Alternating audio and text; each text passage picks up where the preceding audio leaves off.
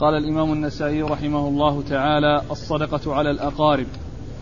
قال أخبرنا محمد بن عبد الأعلى قال حدثنا خالد قال حدثنا ابن عون عن حفصة عن أم الرائح عن سلمان بن عامر رضي الله عنه عن النبي صلى الله عليه وآله وسلم أنه قال إن الصدقة على المسكين صدقة وعلى ذي الرحم إثنتان صدقة وصلة. بسم الله الرحمن الرحيم. الحمد لله رب العالمين وصلى الله وسلم وبارك على عبده ورسوله نبينا محمد وعلى آله وأصحابه أجمعين. أما بعد يقول النسائي رحمه الله الصدقة على الأقارب. الصدقة على الأقارب إذا كانوا أصولا وفروعا فإنها لا تكون لهم صدقة. ولكن إذا كانوا ليسوا بأصول ولا بفروع كالإخوان والأخوات والخالات والعمات وغيرهم من الحواشي فإن فإنها تحل لهم الصدقة. لكن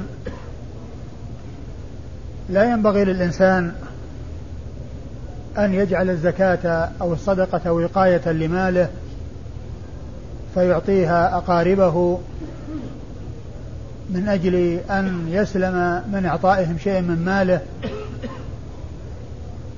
فيجعلها وقاية للمال.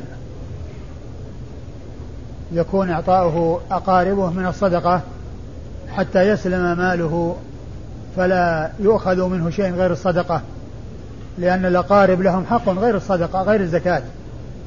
الأقارب لهم حق وإن لم يكن الإنسان ذا زكاة وهذا من صلة الأرحام. لكن إذا كان المال قليلا ولا يتسع لإعطاء الأقارب من المال فكونه يعطي أقاربه زكاته إذا كانت قليلة أو من زكاته لا شك أنه أولى الأقارب الذين لا تجب عليه نفقتهم فهم أولى الناس ببره وإحسانه ومعروفه وهي صدقة وصلة.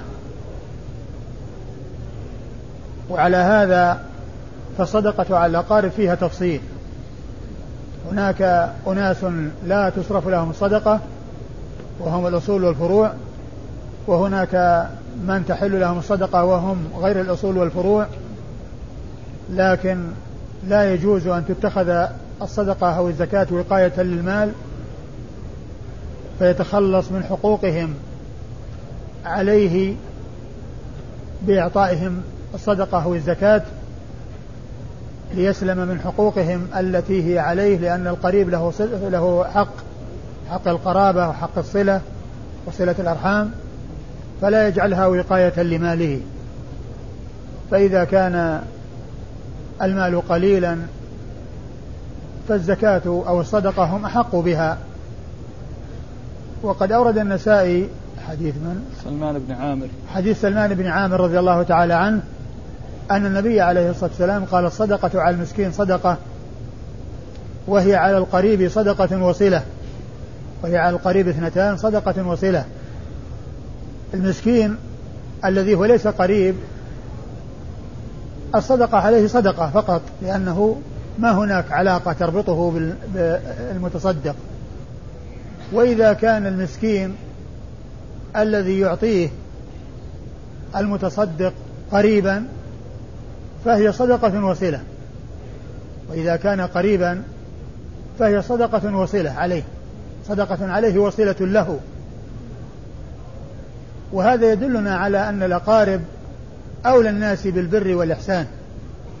فمن حيث التطوع وصدقة التطوع هم أولى الناس بها إذا كانوا محتاجين. وبالنسبة للزكاة التي هي الصدقة الواجبة والزكاة الواجبة كما أسلفت لا يصلح أن تعطى للأصول والفروع و وإذا كان المال قليلا وزكاته قليلة ولا يتسع المال لإعطاء الأقارب منه واحتاج إلى أن يعطيهم من الزكاة فإن ذلك لا بأس به لأنها صدقة وصلة. وأولى الناس ببره وإحسانه وصدقته من هم أقارب له ومن تربطهم به تربطهم به قرابة فهم أولى الناس ببره وإحسانه.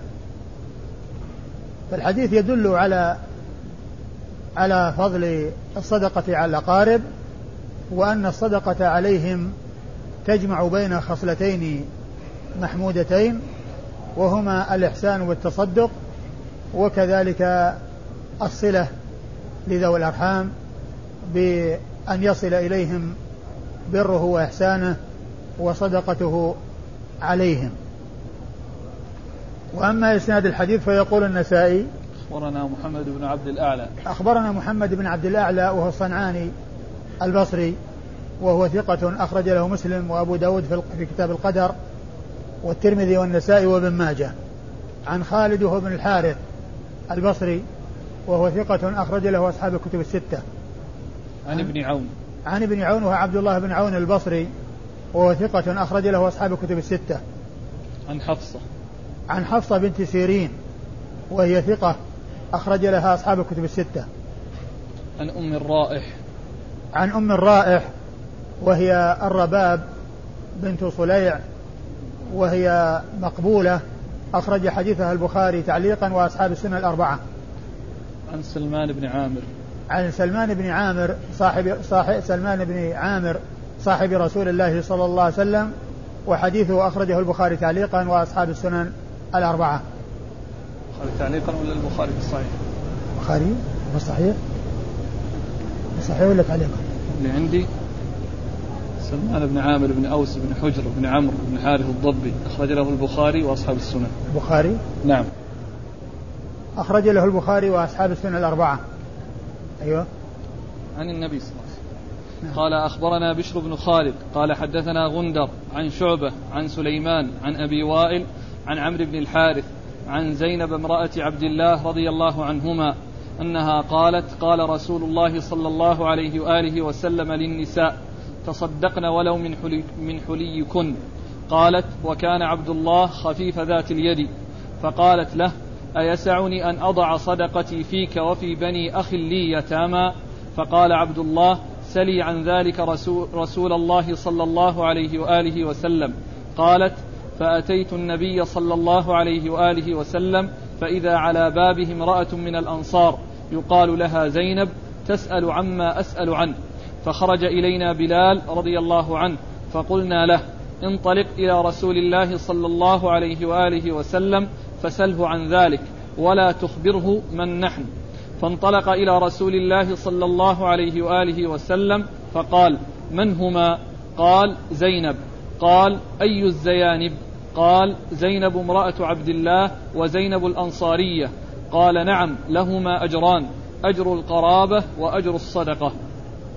ثم أورد النسائي حديث آه، آه، زينب آه، امرأة عبد الله بن مسعود عن بلال رضي الله تعالى عنهما أن أن أن أن أنها أن النبي عليه الصلاة والسلام قال تصدقنا ولو من حليكن. الحديث فيه شيء عن زينب وفيه شيء لم تسمعه من رسول الله صلى الله عليه وسلم ولكنه آه، بواسطة بلال حيث سأل وأخبرهن. فالحديث آه، أوله هو أن النبي صلى الله عليه وسلم خطب النساء وقال أو قال للنساء تصدقنا ولو من حليكن. تصدقنا ولو من حليكن. فكانت زينب الثقفية امرأة عبد الله بن مسعود سألت زوجها عبد الله بن مسعود رضي الله تعالى عنه قالت أيسعني أن أجعل صدقتي فيك وفي أبناء أخ لي أيتام فقال لها سلي رسول الله صلى الله عليه وسلم. فذهبت لتسأله ووقفت بالباب ووجدت امرأة آه، حاجتها مثل حاجتها أنصارية اسمها زينب تريد أن تسأل نفس السؤال الذي تسأل عنه زينب الثقفية. فوقفتا وقالتا لبلال انطلق فاسأله ولا تخبره من نحن. فأخبره بأن امرأتان تسألان يعني بالباب عن كذا وكذا فقال من هما؟ قال زينب. قال أي الزيانب؟ قال زينب آه، امرأة عبد الله وزينب الأنصارية. وكان أن أخبره بسؤالهما فقال نعم آه، الصدقة آه، له قال نعم لهما أجران أجر القرابة وأجر الصدقة. لهما أجران يعني لهاتين المرأتين السائلتين أجران أجر القرابة وأجر الصدقة. أجر القرابة وأجر الصدقة؟ نعم. لهما أجران أجر القرابة وأجر الصدقة أي أجر صلة القرابة. أجل أجر صلة القرابة وبر القرابة وأجر الصدقة. وهو فهو مثل الذي الحديث الذي تقدم. الصدقة على المسكين صدقة وعلى القريب صدقة وصلة. هو هذا الكلام الذي قاله الرسول صلى الله عليه وسلم لمعاذ ليخبر به هاتين المرأتين. هو مثل هذا الكلام. لهما أجر, أجر القرابة وأجر الصدقة أي أجر صلة القرابة. أجر صلة القرابة وأجر الصدقة. والرسول صلى الله عليه وسلم قال للنساء تصدقنا ولو من حليكن.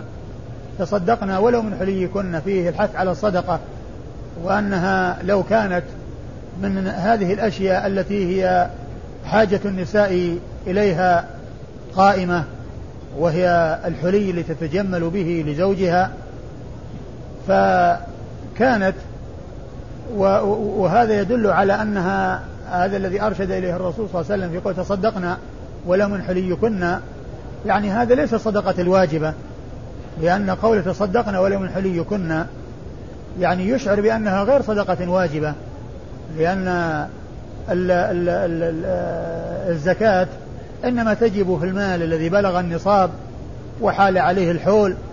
وهنا قال تصدقنا ولو من حليكن فيه إشارة. وأيضا الصدقة ولو كانت ولو كانت من هذا الذي آه، آه، لا تستغني عنه المرأة. والذي تحتاجه المرأة للتجمل الذي هو الحلي. فالحديث يشعر بأنه ليس في الزكاة الواجبة ليس في الزكاة الواجبة. لكن آه، السؤال والذي قالته امرأة عبد الله يعني يشعر بأنها السؤال إنما هو لصدقة واجبة. إنما هو لصدقة واجبة لأن لو كان المقصود الصدقة المندوبة المستحبة لا كان أمرها هين وتوضع في الفقير الذي يحتاج يحتاجها والذي يستحقها وهي صدقة وصلة. لكن الشيء الذي آه، يحتاج إلى معرفته هو الزكاة الواجبة. هل توضع في القريب المحتاج أو لا توضع؟ عرفنا آنفا التفصيل الذي فيه وأن الأصول والفروع لا تكون الصدقة لهم. وأما غير الأصول كالحواشي فإن الصدقة لهم فيها التفصيل الذي أشرت إليه حيث لا يكون هناك آه، وقاية للمال بأن يتخلص الإنسان من حق القرابة بدفع الزكاة للأقارب ليتخلص آه، بذلك من الحقوق التي على القريب للقريب بسبب بسبب القرابة. تصدقنا ولو من حليكن فقالت امرأة عبد الله يسعني يعني تسأله يعني قد يكون له عنده علم في ذلك فلم يكن عنده علم فأحالها إلى أن تسأل الرسول صلى الله عليه وسلم. ولم يسأله ولم يشأ أن يسأل يعني يبدو استحياء لأن كونه يعني يذهب ويستفتي هل زوجته تعطيه صدقتها يعني قد يكون هناك شيء اقتضى أن لا يفعل ذلك بل جعلها هي التي تسأل لأنها صاحبة الصدقة وصاحبة الزكاة. فذهبت إلى الرسول صلى الله عليه وسلم ووجدت على الباب امرأة حاجتها كحاجتها فطلبت من بلال أن يسأل الرسول صلى الله عليه وسلم ولا يخبره من, من هما يعني المقصود أنه لا يقول فلانة وفلانة تسألني عن كذا وكذا ابتداء. فلا ينافي كونه لما سأله الرسول صلى الله عليه وسلم قال فلانة وفلانة لأن المقصود أنها لا يخبر ابتداء. لأن قالت, قالت, قالت لا تخبر من نحن. يعني أرادت منه ألا يقول فلانة وفلانة تسأل عن كذا وكذا وإنما يقول امرأتان تسألان عن كذا وكذا. فلما سأله الرسول من هما أجابه. فقال زينب آه، زينب آه، امرأة عبد الله وزينب الأنصارية.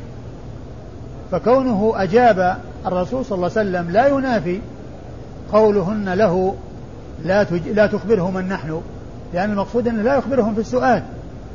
لا تقول له فلانة وفلانة تسألني عن كذا وكذا قل امرأتان تسألني عن كذا وكذا. لكن إذا سأل الرسول صلى الله عليه وسلم فيجاب.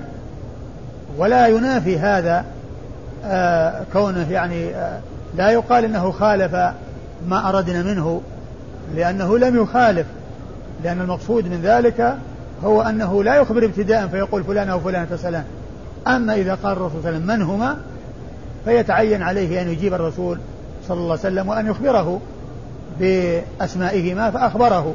فلا تنافي بين هذا وهذا. فالرسول عليه الصلاة والسلام قال لهما أجر القرابة وأجر الصدقة. لهما أجر القرابة أي أجر صلة القرابة وأجر الصدقة. وهذا هو محل الشاهد للترجمة من الحديث. الشاهد من الحديث للترجمة الصدقة على الأقارب.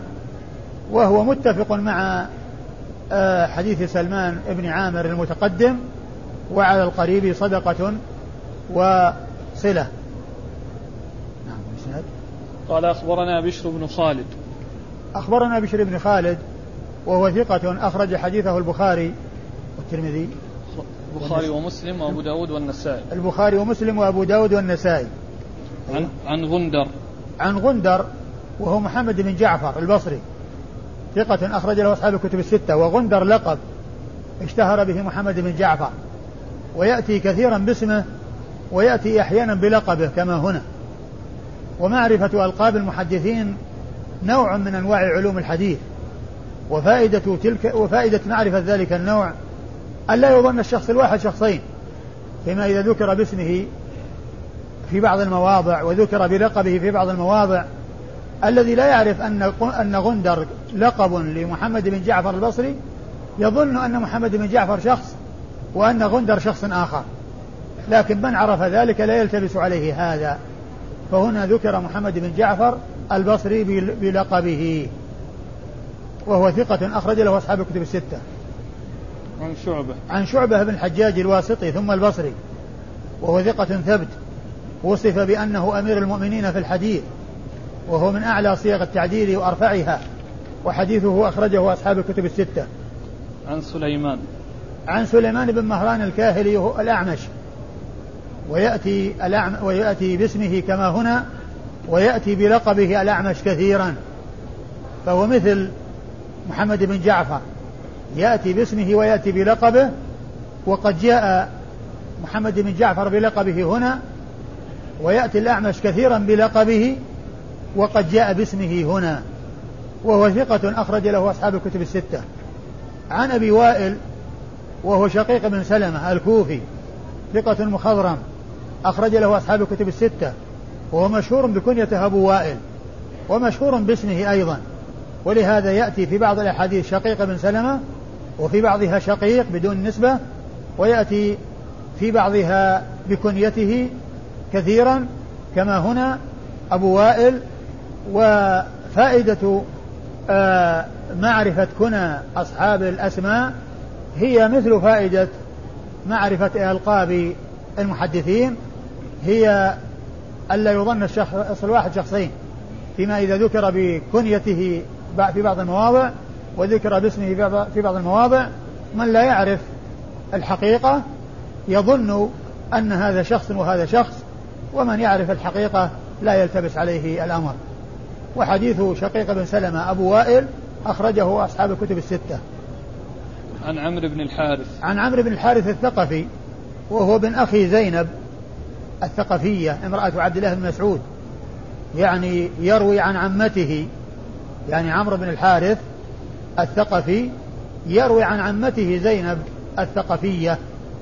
عن عمته زينب الثقفية فهو رواية قريب عن قريب وهو ثقة أخرج له أصحاب الكتب أو البخاري في عمرو بن الحارث عمرو بن الحارث إنهما هما اثنان بارك الله فيك. وابن حجر يرجح أنه يعني غير ابن أخ ابن هذا الذي ذكرته أيوه. يرجح أنه عمرو بن الحارث وين رجح فيه؟ أخو جويرية أم المؤمنين.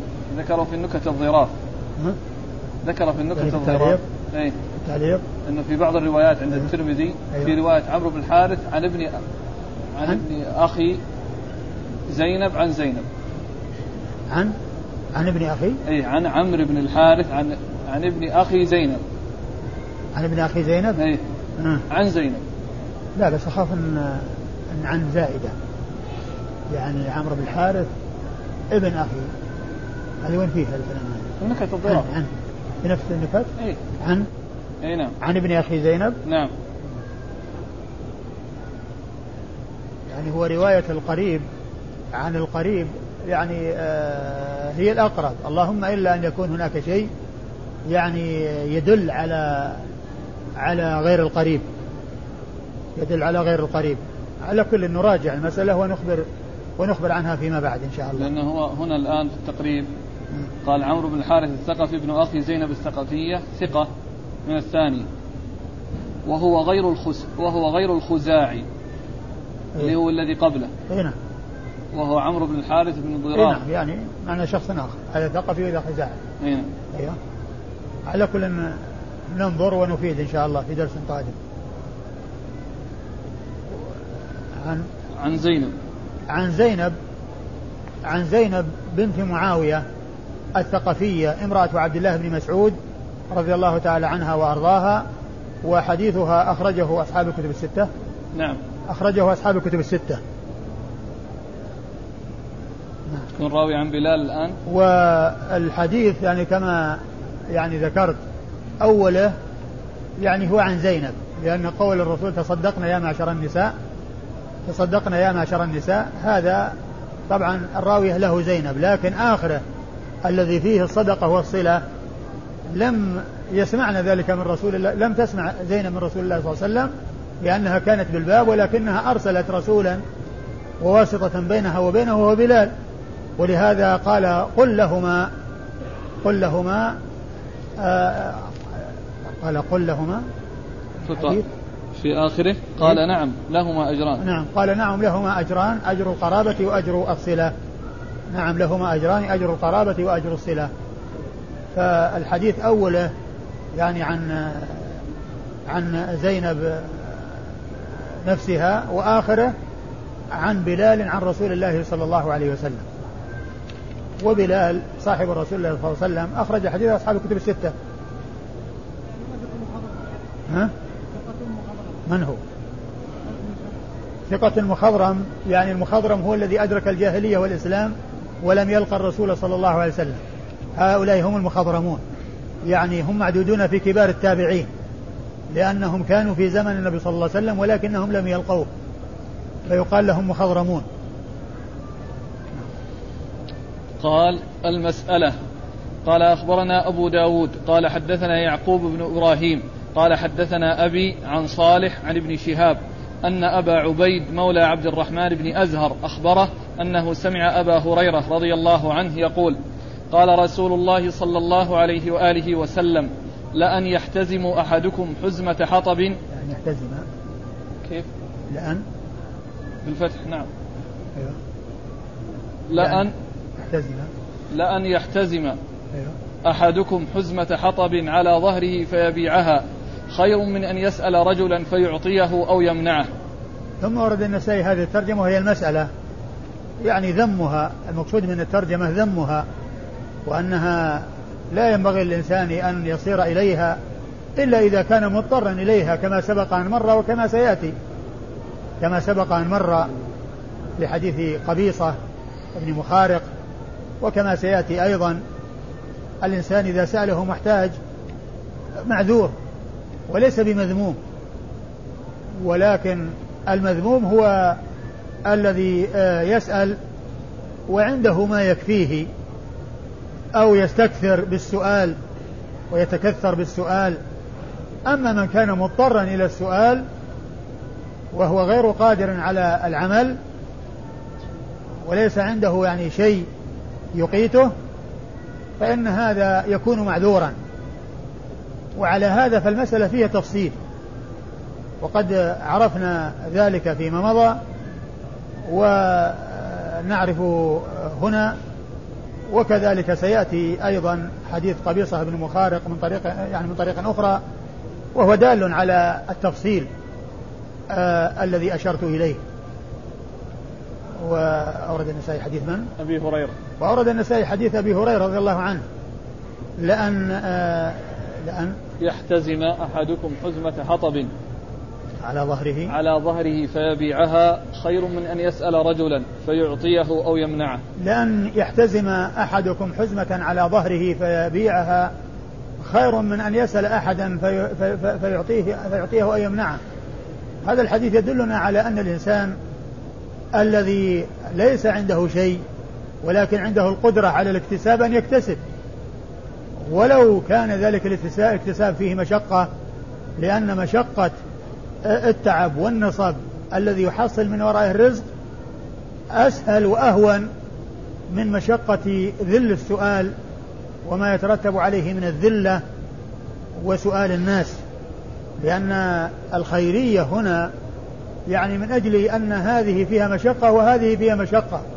ولكن المشقة التي تكون بهذا التعب وبهذا النصب أهون وأحسن وأفضل من المشقة التي تكون يعني بالذلة وكون الإنسان يمد يده ما دام أنه قادر على السؤال على على العمل والاكتساب.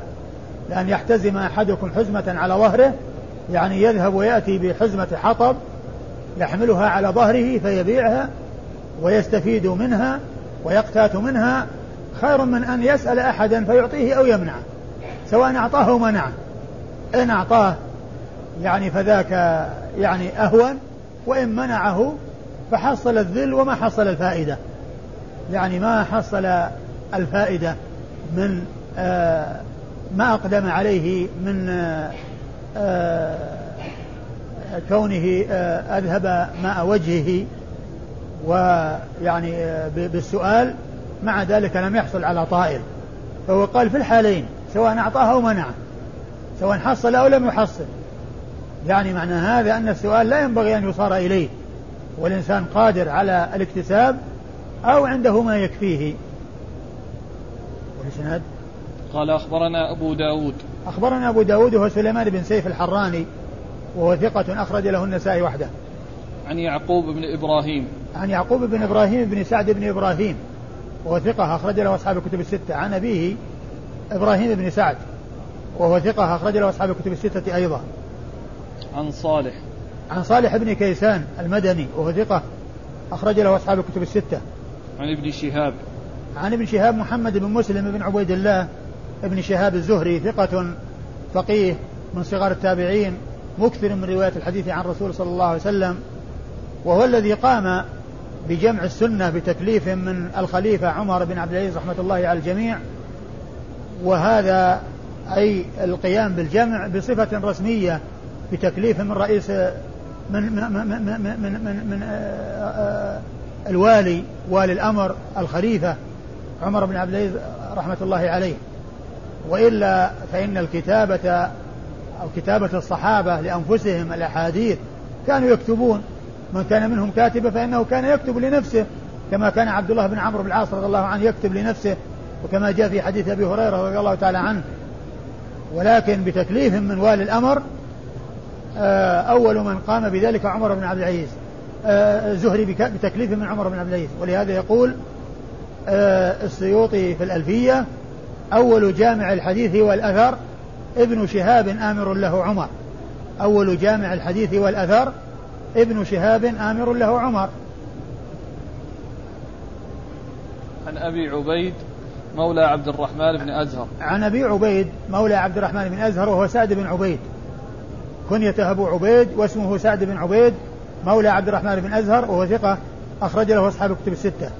عن أبي هريرة. عن أبي هريرة عبد الرحمن بن صخر الدوسي صاحب رسول الله صلى الله عليه وسلم وأكثر أصحابه حديثا على الإطلاق عنه. قال أخبرنا محمد بن عبد الله بن عبد الحكم عن شعيب عن الليث بن سعد عن عبيد الله بن أبي جعفر قال سمعت حمزة بن عبد الله يقول سمعت عبد الله بن عمر رضي الله عنهما يقول قال رسول الله صلى الله عليه وآله وسلم ما يزال الرجل يسأل حتى يأتي يوم القيامة ليس في وجهه مزعة من لحم. ثم ورد النسائي حديث عبد الله بن عمر رضي الله تعالى عنهما ما يزال الرجل يسأل حتى يأتي يوم القيامة وليس في وجهه مزعة لحم. آه، لما أورد الحديث المتقدم الذي فيه كونه يحتزم حزمة على ظهره ويبيعها ويصبر على هذا التعب والنصب وأنه خير له من أن يسأل أحدا يعطيه أو يمنعه أرشد إلى يعني ذم السؤال وذم المسألة وأن الإنسان يعني آه، يلحق الضرر بنفسه وأنه يسأل حتى يذهب ماء الحياة عن وجهه فيأتي يوم القيامة وليس في وجهه مزعة لحم.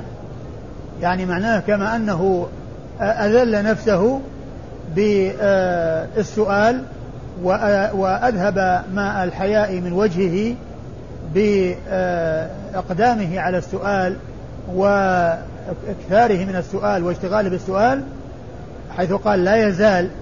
يعني معناه أنه يحصل منه تكرار ذلك ومداومة ذلك يأتي يوم القيامة وليس في وجهه مزعة لحم.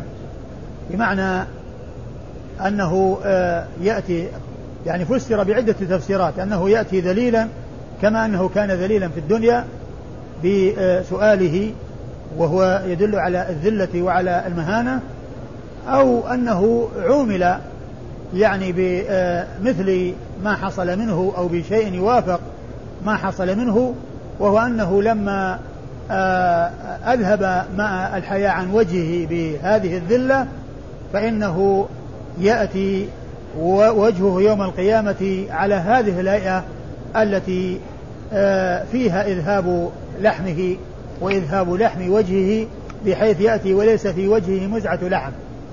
فيكون آه، العقوبة من جنس العمل العقوبة في الوجه كما أن الإنسان أذهب ماء الحياة من وجهه بامتهانه السؤال وإلحاحه بالسؤال وتكرار السؤال منه وكثرة السؤال منه. وقد عرفنا هذا عرفنا أن هذا فيما إذا لكم لم يكن هناك من, من ضرورة تدعو إلى ذلك.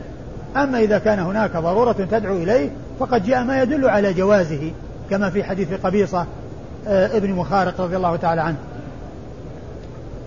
السؤال والإسناد قال أخبرنا محمد بن عبد الله بن عبد الحكم. أخبرنا محمد بن عبد الله بن عبد الحكم المصري وهو ثقة أخرج حديثه النسائي وحده. عن عن, عن شعيب وهو بن الليث بن سعد وهو ثقة أخرج حديثه مسلم وأبو داود والنسائي. عن أبيه. عن أبيه شعيب بن الليث بن سعد. عن أبيه الليث, أبيه الليث بن سعد. عن أبيه الليث بن سعد المصري ثقة فقيه. أخرج له أصحاب الكتب الستة.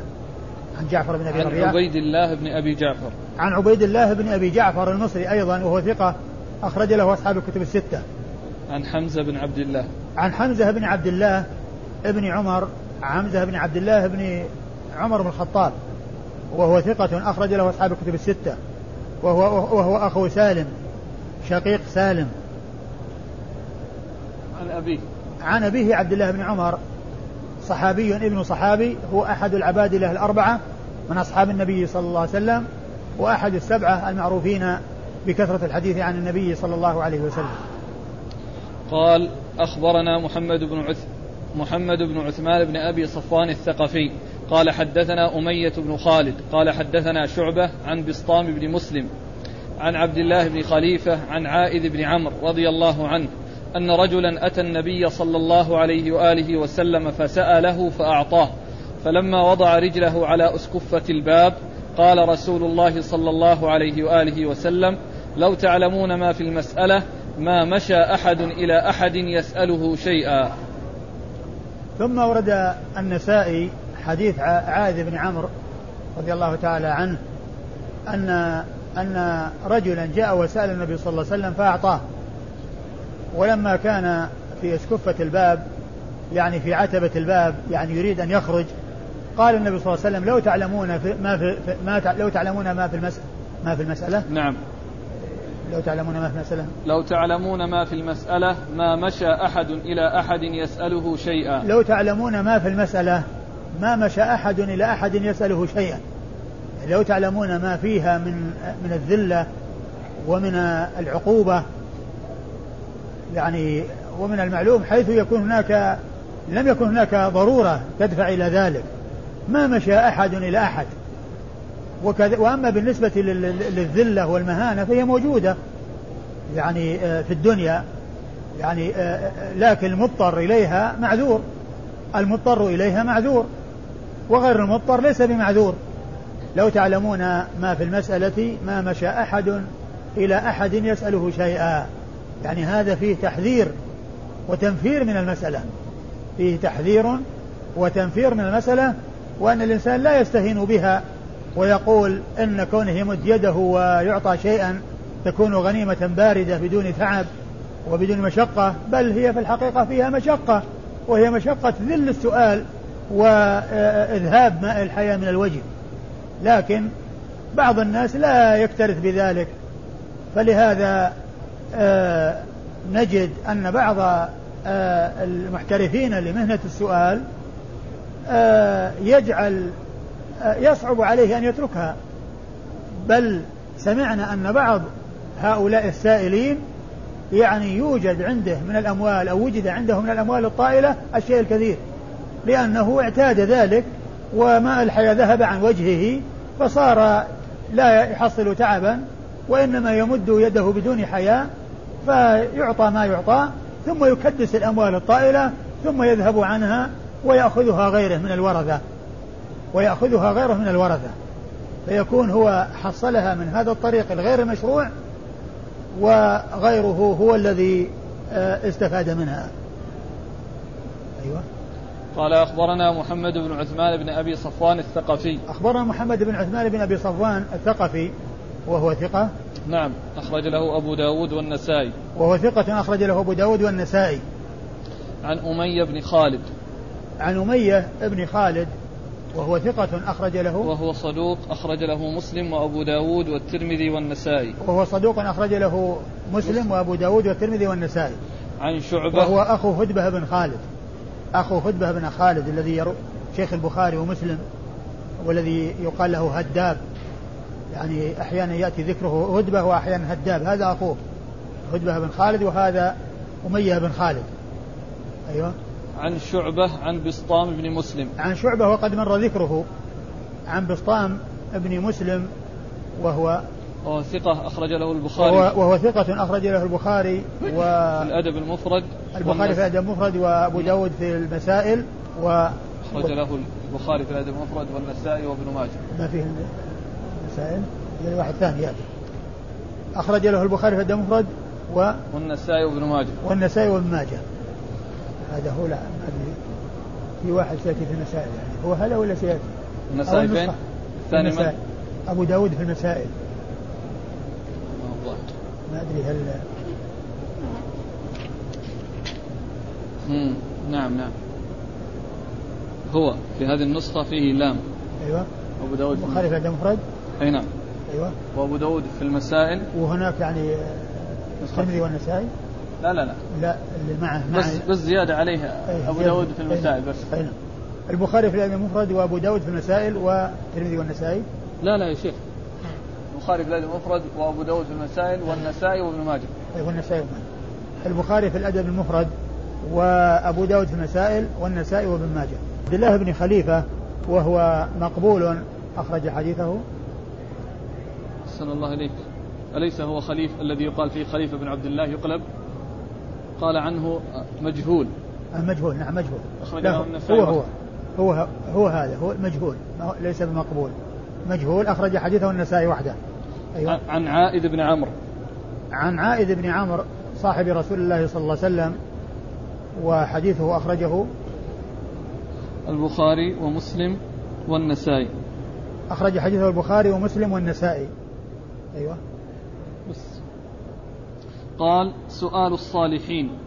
قال أخبرنا قتيبة قال حدثنا الليث عن جعفر بن ربيعة عن بكر بن سوادة عن مسلم بن مخشي عن, عن ابن الفراسي أن الفراسي رضي الله عنه قال قال لرسول الله صلى الله عليه وآله وسلم أسأل يا رسول الله. قال لا وإن كنت سائلا لابد فاسأل الصالحين. ثم وردت النسائي هذه الترجمة وهي سؤال الصالحين. المقصود من هذه الترجمة هو أن السؤال إذا احتاج الإنسان إلى أن يسأل فليسأل أهل الصلاح وأهل الاستقامة الذين هم مظنة أن يجيبوا وأن يحققوا الرغبة. وأيضا إذا صار الإحسان منهم فهو أولى من الإحسان من غيرهم وأفضل من الإحسان من غيرهم. وكون الإنسان يمد يده لرجل صالح غير كونه يمد يده لرجل فاسق فيعني هذا أولى. يعني فهو من هذه الناحية وأيضا أولى من وأيضا من أجل تحقيق المراد أنه يعني آه، مظنة أن يحصل ما يريد. عندما يسأل رجلا صالحا يقدر على تحقيق رغبته هذا هو المقصود من هذه الترجمة. وقد أورد النسائي حديث آه، ابن الفراس حديث الفراسي أو ابن الفراسي أن أن إيش؟ قال الفراسي قال لرسول الله صلى الله عليه وسلم أسأل يا رسول الله. قال لا وإن كنت سائلا لابد فاسأل الصالحين. آه الرسول صلى الله عليه وسلم جاء إليه وقال جاء الفراسي أو ابن الفراسي جاء الفراسي إلى رسول الله صلى الله عليه وسلم وقال أسأل يا رسول الله. يعني يستأذنه أو يسأله هل يسأل؟ يعني الناس؟ فقال لا يعني لا تسأل. وإن كنت سائلا وإن كنت سائلا ولا بد نعم. كما في لابد وإن كنت سائلا لابد وإن كنت سائلا لابد فاسأل الصالحين. إن كنت سائلا لابد من السؤال وأنت مضطر إلى ذلك وأنت محتاج إلى ذلك فاسأل الصالحين. آه الحديث آه يدل على ما ترجم له النسائي من حيث أن الإنسان يسأل الصالحين وهو من حيث المعنى يعني آه يعني مستقيم لأن سؤال الصالحين كما أشرت أولى من سؤال الفساق. وكون الإنسان يمد يده لرجل صالح يسأله قضاء حاجة خير من أن يرد يمد, يمد يده لفاسق من أجل يقضي, يقضي له حاجة. ثم أيضا يعني آه، المقصود من السؤال هو الحصول على المراد. وسؤال من يكون صالحا ومن يكون مستقيما فيه مظنة تحقيق المراد. فيه مظنة تحقيق المراد. لكن الحديث فيه آه، من هو مقبول ولم آه، يتابع. فيعني فليس بصحيح. وقد ذكره الألباني في آه، ضعيف سنن النسائي. لكن من حيث المعنى يعني كما أشرت لا شك أنه مستقيم. من جهة كون الإنسان يسأل صالحا خير من كون يسأل فاسقا. نعم. قال أخبرنا قتيبة. أخبرنا قتيبة ابن سعيد بن جميل بن طريف البغلاني ثقة ثبت أخرج له أصحاب الكتب الستة. عن الليث عن جعفر بن ربيعة. عن الليث وقد مر ذكره عن جعفر ابن ربيعة. عن جعفر بن ربيعة المصري وهو ثقة أخرج له أصحاب الكتب الستة. عن بكر بن سوادة. عن عن بكر بن سوادة المصري أيضا وهو ثقة أخرج له أصحاب الكتب الستة. ليس البخاري تعليقا؟ إلا البخاري تعليقا ومسلم. البخاري تعليقا ومسلم وأصحاب السنة الأربعة. عن مسلم بن مخشي.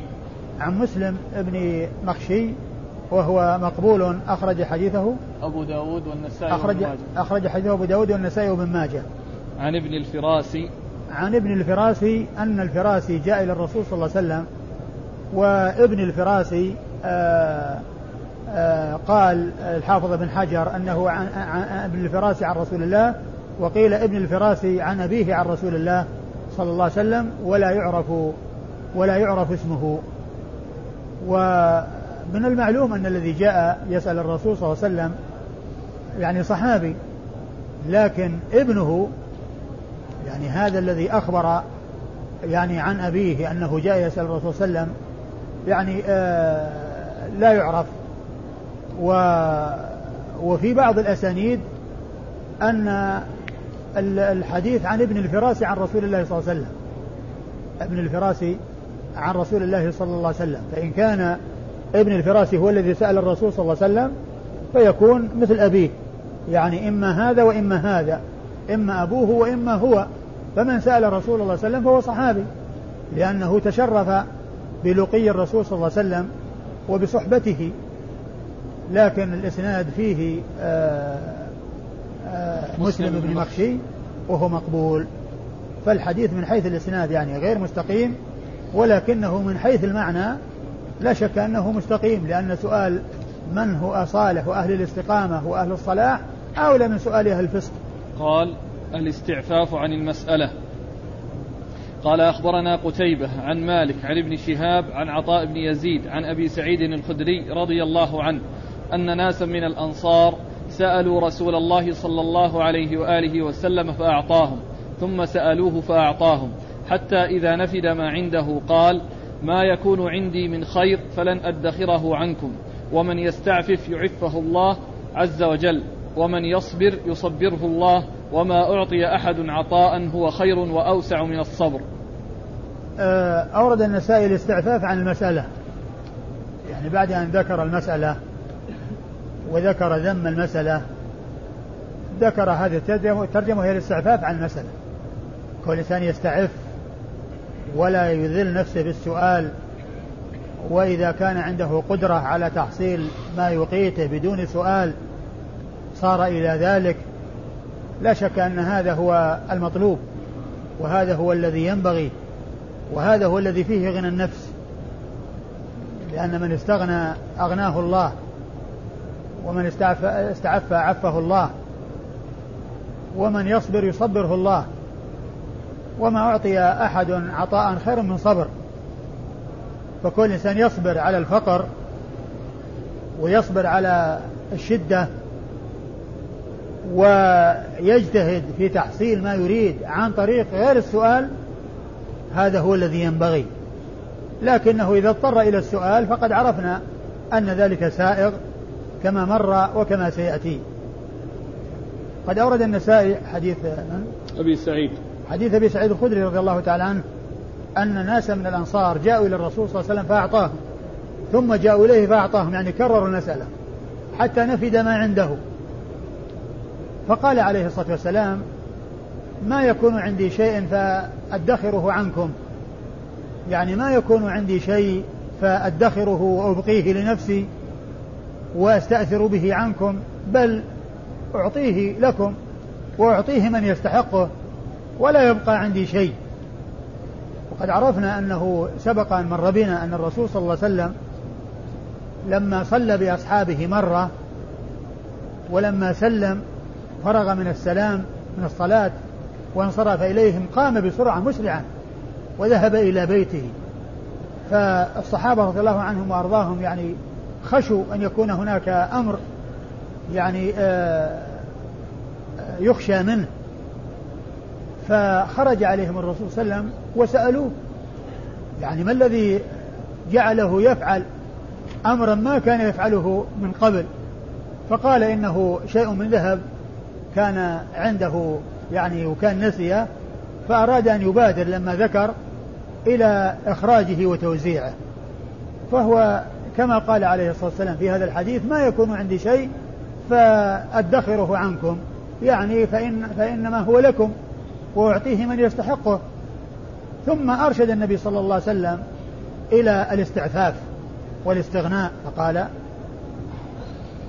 ومن يستعفف يعفه الله عز وجل. وقال ومن يستعفف يعفه الله. يعني آه، يعطيه الله عز وجل ما يكفيه ويجعله عفيفا ويجعله غني النفس. وإذا وجد غنى النفس آه، وجد الغنى الحقيقي. لأن كما جاء كما جاء في الحديث ليس الغنى عن كثرة العرض إنما الغنى غنى النفس. يعني ليس الغنى كثرة المال لأن قد يكون المال كثيرا والنفس غير غنية فتجده يعني ما يشعر بأن عنده مال بل يبحث عن الاستزادة والتكثير من المال. فإذا, فإذا وجد غنى النفس سواء صار اليد فيها شيء ولا ما أو لم يكن فيها شيء فهذا هو الغنى الحقيقي. الغنى غنى النفس. سواء وجد معه غنى اليد أو ما وجد معه غنى اليد. آه من يستعفف يعفه الله. ومن, ومن, يص ومن يصبر يصبره الله. ومن يصبر يصبره الله. من يصبر على الفاقة وعلى الح على الحاجة وعلى قلة ذات اليد ولا يقدم على سؤال الناس يصبره الله يعني يرزقه الله الصبر. ومن المعلوم أن الفقير الصابر. يعني آه اختلف العلماء في أيهما أفضل هو الغني الشاكر الغني الشاكر والفقير الصابر. فهذا له فضل وهذا له فضل وكلام العلماء أيهما أفضل هذا أو هذا. فإذا صبر على فقره ولم يذل نفسه بالسؤال وسعى لتحصيل الرزق بالطرق المشروعة على حسب ما يستطيع وعف, وعف نفسه فهذا خير له. ثم قال وما أعطي عطاء خيرا وأوسع؟ وما أعطي أحد عطاء هو خير وأوسع من الصبر. وما أعطي أحد عطاء, عطاء وما أعطي أحد عطاء هو خير وأوسع من الصبر. لأن الإنسان إذا كان صابرا محتسبا فسواء كان بيده شيء أو ما بيده شيء هو على خير. هو على خير. لأن نفسه غنية. وهو صبور وهو على صبره مأجور وهو على صبره مأجور والإسناد قال أخبرنا قتيبة عن مالك عن ابن شهاب عن عطاء بن يزيد أخبرنا قتيبة قتيبة عن مالك عن عن ابن شهاب وقد مر ذكرهم عن عطاء بن يزيد وهو الليثي وهو ثقة أخرج له أصحاب الكتب الستة. عن أبي سعيد. عن أبي سعيد الخدري سعد بن مالك بن سنان صاحب رسول الله صلى الله عليه وسلم وهو مشهور بكنيته وهو أحد السبعة المعروفين بكثرة الحديث عن النبي صلى الله عليه وسلم. قال أخبرنا علي بن شعيب قال أخبرنا معا قال أخبرنا مالك عن أبي الزناد عن الأعرج عن أبي هريرة رضي الله عنه أن رسول الله صلى الله عليه وآله وسلم قال والذي نفسي بيده لأن يأخذ أحدكم حبله فيحتطب على ظهره خير له من أن يأتي رجلا أعطاه الله عز وجل من فضله فيسأله أعطاه أو منعه. ثم ورد النسائي حديث أبي هريرة. الحديث الذي مر الأول حديث أبي سعيد الأول. لا الذي قبله هناك؟ لا اللي, لأن يحتزم حزمه. أول حديث. حديث أبي هريرة. حديث أبي هريرة. ثم ورد النسائي حديث أبي, حديث أبي هريرة من طريق أخرى المتعلق بكون الإنسان يعني آه، يأخذ حبله ويأتي بحزمة من حطب فيبيعها ويستفيد منها خير من أن يسأل أحدا. أعطاه الله من فضله فيعطيه أو يمنعه. يعني هذا يدل على أن الإنسان يستعف ويستغني ويبذل ما يستطيع لتحصيل الرزق عن في الطرق المشروعة ولا يصير إلى السؤال وإلى ذل السؤال لأن في ذلك الاستعفاف. يعني يستعف عن الناس وعما في أيدي الناس ويفعل ما يستطيع في سبيل الحصول على الرزق من الوجه المشروع. والإسناد؟ قال أخبرنا علي بن شعيب. أخبرنا علي بن شعيب وهو ثقة. أخرج حديثه النسائي وحده. عن معن. عن معن بن عيسى وهو ثقة أخرج له أصحاب الكتب الستة وهو أثبت أصحاب مالك. عن مالك؟ عن مالك عن أبي الزناد. عن مالك ابن أنس إمام دار الهجرة المحدث المشهور الإمام أحد أصحاب المذاهب الأربعة المشهورة من مذاهب أهل السنة عن أبي الزناد هو عبد الله بن ذكوان. لقبه أبو الزناد لقب على صفة الكنية وكنيته أبو عبد الرحمن وحديثه أخرجه أصحاب الكتب الستة. عن الأعرج. عن الأعرج هو عبد الرحمن بن هرمز مشهور بلقبه ويأتي بلقبه أحيانا وباسمه أحيانا وهو ثقة أخرج له أصحاب الكتب الستة. عن أبي هريرة وقد مر ذكره. قال فضل من لا يسأل الناس شيئا.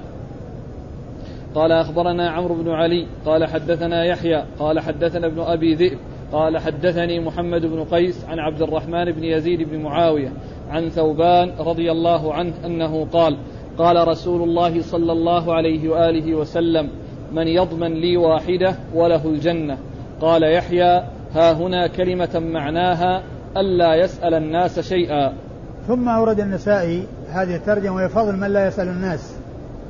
من لا يسأل الناس شيئا. نعم. فضل من لا يسأل الناس شيئا. يعني آه كما أن عدم السؤال فيه عزة النفس وفيه غنى النفس وفيه الابتعاد عن ذل النفس فأيضا فيه فضل وفيه أجر. وأن له الجنة كما جاء في الحديث الذي أورده النسائي هنا حديث أبي هريرة.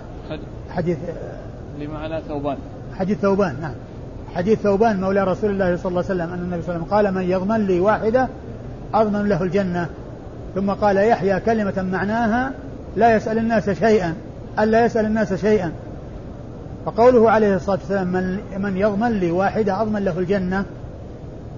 ثم ذكر يحيى الذي هو من رجال الإسناد يحيى بن سعيد القطان كلمة معناها ألا يسأل الناس شيئا. يعني أن اللفظ الذي آه، آه، اللفظ الحقيقي أو اللفظ آه، الصيغة التي يعني جاءت في الرواية يعني ما كان يحيى يضبطها بلفظها ولكنه ذكرها بالمعنى. ذكرها بالمعنى. قال يحيى كلمة معناها كذا. قال يحيى كلمة معناها كذا. يعني معناها أنها رواية بالمعنى لهذا اللفظ.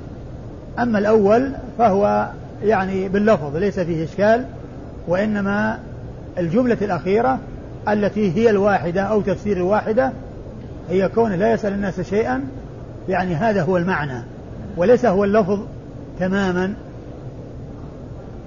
آه وقوله لا يسأل الناس شيئا بعد قوله من من يضمن لي واحدة أضمن له الجنة كونه يذكر آه، آآ آه، يذكر الشيء ويذكر ثوابه دون أن يسميه فيه تطلع أو يعني يجعل المسؤول السامع يتطلع إلى معرفة هذا الشيء الذي هذا شأنه وأنها واحدة يكون بها ضمن الجنة فقال لا يسأل الناس شيئا أو كلمة معناها هذه الكلمة. والإسناد؟ قال أخبرنا عمرو بن علي. قال آه، أخبرنا مع عمرو بن علي. عمرو بن علي الفلاس. عمرو بن علي الفلاس ثقة أخرج له أصحاب الكتب الستة بل هو شيخ لأصحاب الكتب الستة. عن يحيى. عن يحيى بن سعيد القطان. عن يحيى ابن سعيد القطان وهو ثقة ناقد أخرج له أصحاب الكتب الستة. عن ابن أبي ذئب. عن ابن أبي ذئب وهو محمد بن عبد الرحمن بن المغيرة ابن أبي ذئب وهو ثقة أخرج له أصحاب الكتب الستة. عن محمد بن قيس. عن محمد بن قيس المدني وهو ثقة أخرج له مسلم والترمذي والنسائي وابن ماجه. أخرج له مسلم والترمذي والنسائي وابن ماجه. عن عبد الرحمن بن يزيد بن معاوية. عن عبد الرحمن بن يزيد بن معاوية بن أبي سفيان وهو صدوق أخرج حديث. النسائي وابن ماجه. أخرج حديثه النسائي وابن ماجه عن ثوبان مولى رسول الله صلى الله عليه وسلم وحديثه أخرجه البخاري في الأدب المفرد. البخاري في الأدب المفرد ومسلم والنسائي. ومسلم وأصحاب السنة الأربعة قال أخبرنا هشام بن عمار قال حدثنا يحيى وهو ابن حمزة قال حدثني الأوزاعي عن هارون بن رئاب أنه حدثه عن أبي بكر عن قبيص بن مخارق رضي الله عنه أنه قال سمعت رسول الله صلى الله عليه وآله وسلم يقول لا تصلح المسألة إلا لثلاثة رجل أصابت ماله جائحة فيسأل حتى يصيب سدادا من عيش ثم يمسك. ورجل تحمل حمالة فيسأل حتى يؤدي إليهم حمالتهم ثم يمسك عن المسألة. ورجل يحلف ثلاثة, ثلاثة نفر من قومه من ذوي الحجى بالله لقد حلت المسألة لفلان. فيسأل حتى يصيب قواما من معيشة ثم يمسك عن المسألة. فما سوى ذلك؟ سحت. ثم ورد النسائي حديث قبيصة بن مخارق رضي الله تعالى عنه. إيش الترجمة؟ اللي كانت؟ فضل من لا يسأل الناس فضل من لا يسأل الناس شيئا. فضل من لا يسأل الناس شيئا. آه، الحديث ليس واضح يعني في الترجمة لأن الحديث في الفضل وهذا يعني ليس فيه شيء يدل على الفضل وإنما فيه بيان حل المسألة لهؤلاء الثلاثة.